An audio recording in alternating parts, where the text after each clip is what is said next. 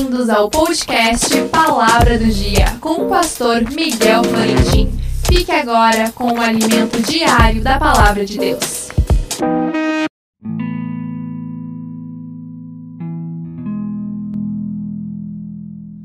A palavra do dia. Ouvi, Senhor, a tua palavra e temi. Aviva, ó Senhor, a tua obra no meio dos anos.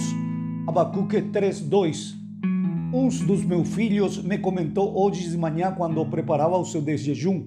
Pai, esta geração não quer avivamento, somente quer rebolício. Fiquei refletindo nesse comentário. O fato que vemos hoje em muitas igrejas pode comprovar isso.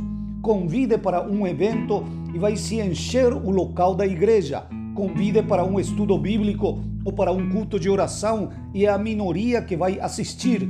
Por isso, temos que nos apropriar da oração de Abacuque.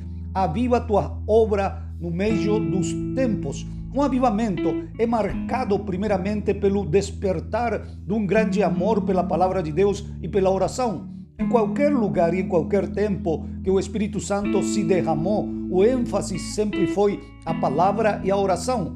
Em segundo lugar, pode-se comprovar facilmente que as vidas são transformadas alcoólatras que deixam os bares e o álcool, prostitutas regeneradas e convertidas em mulheres respeitáveis, homens e mulheres de mau caráter transformados em mansas ovelhas do rebanho do Senhor.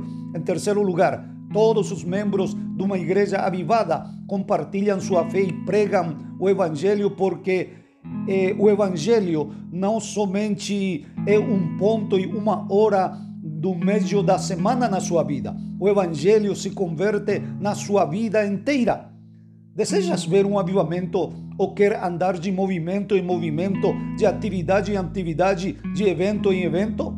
Se de verdade desejas um despertamento espiritual, ora como orou Abacuque todos os dias. Senhor, aviva tua obra no meio dos anos.